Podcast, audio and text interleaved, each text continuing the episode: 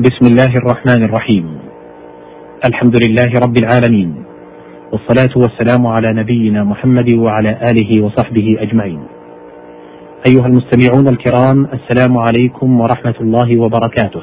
تحية طيبة أزجها إليكم في مطلع هذا اللقاء حول ألفاظ من القرآن الكريم مفتقرة إلى تفسير وبيان من خلال ما قالته العرب الفصحاء في شعرهم ونثرهم.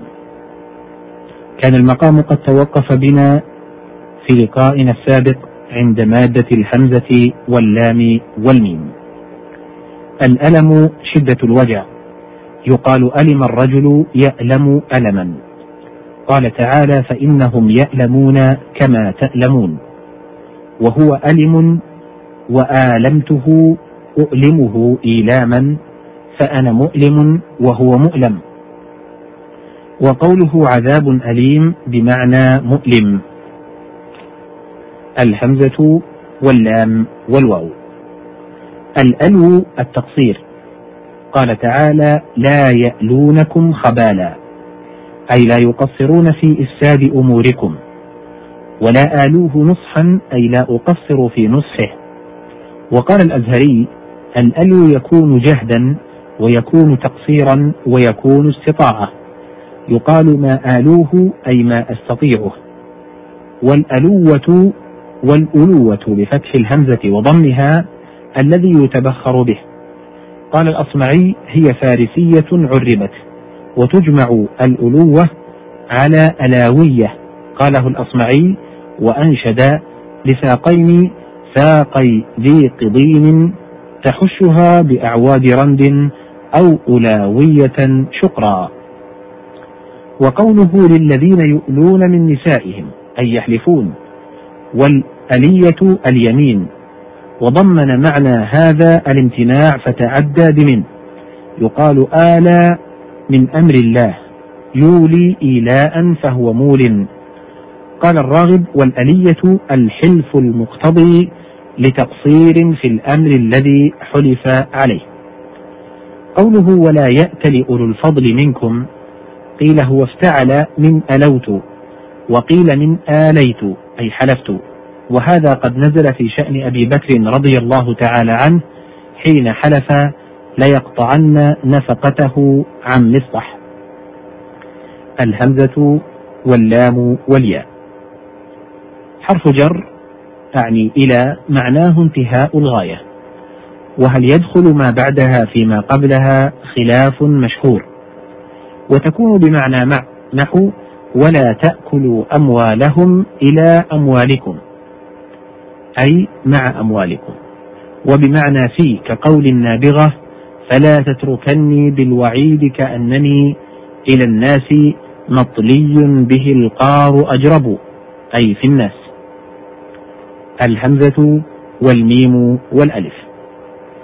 أما بالتشديد حرف يفصل ما أجمله المتكلم وادعاه المخاطب ومعناها معنى اسم شرط وفعله فسرها سيبويه بمهما يكن من شيء ولذلك تلزم الفاء في جوابها قال تعالى فأما اليتيم فلا تقهر.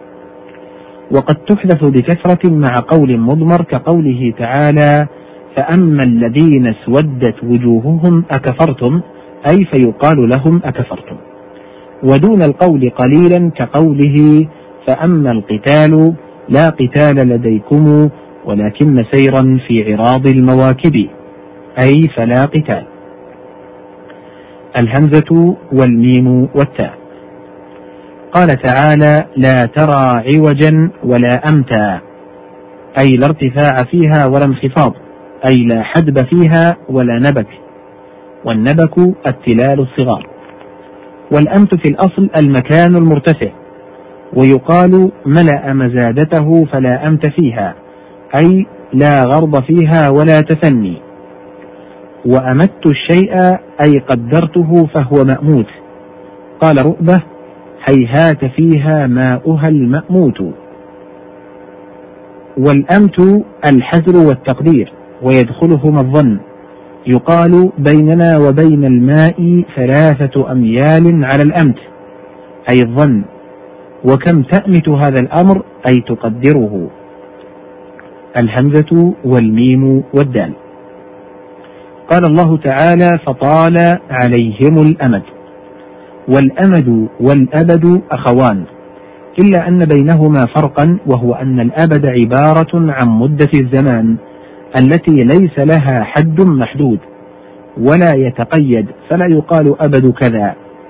والأمد مدة لها حد مجهول إذا أطلق وقد ينحصر نحو أن يقال أمد كذا.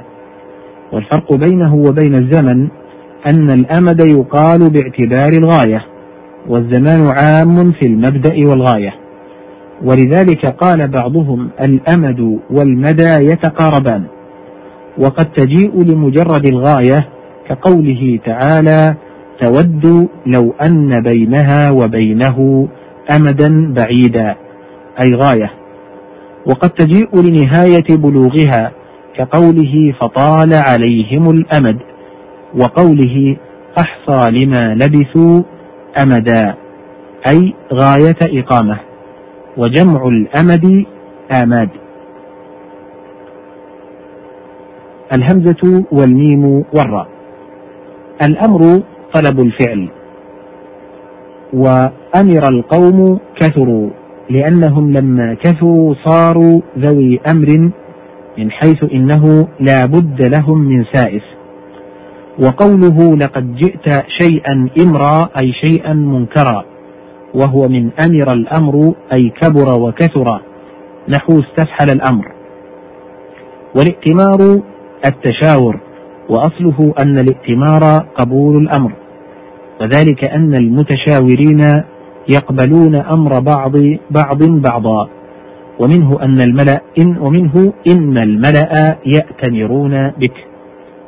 والأمارة بفتح الهمزة بمعنى العلامة.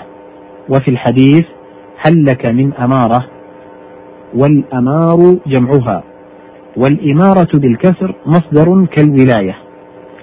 وقوله وأولي الأمر قيل هم الأمراء في زمنه عليه الصلاة والسلام وقيل هم الأنبياء عليهم السلام وقيل العلماء وقيل الآمرون بالمعروف وقيل أهل الدين المطيعون لله من الفقهاء.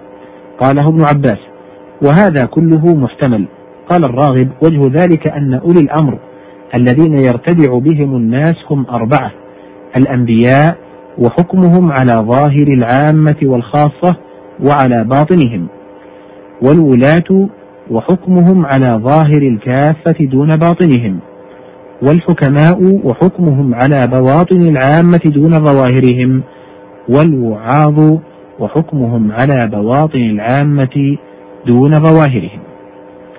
الهمزة والميم والسين. أمس. أمس ظرف زمان ماض. وحقيقته اليوم الذي قبل يومك. ويليه يومك. وقد يعبر به عن مطلق الزمان الماضي. كقوله فجعلناها حصيدا كأن لم تغن بالأمس.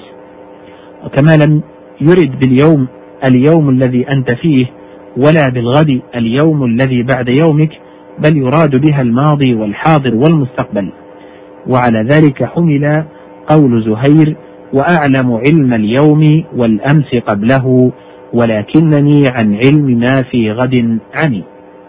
قالوا أراد باليوم الزمن الحاضر وبالأمس الماضي وبالغد المستقبل. ومتى أضيف أو عرف بأل أعرب؟ قال تعالى كأن لم تغن بالأمس وتقول أمسك خير من يومك. إلى هنا ينتهي هذا اللقاء. على وعد إن شاء الله تعالى بلقاء في مستقبل الأيام. إن كان لنا عمر والسلام عليكم ورحمة الله وبركاته.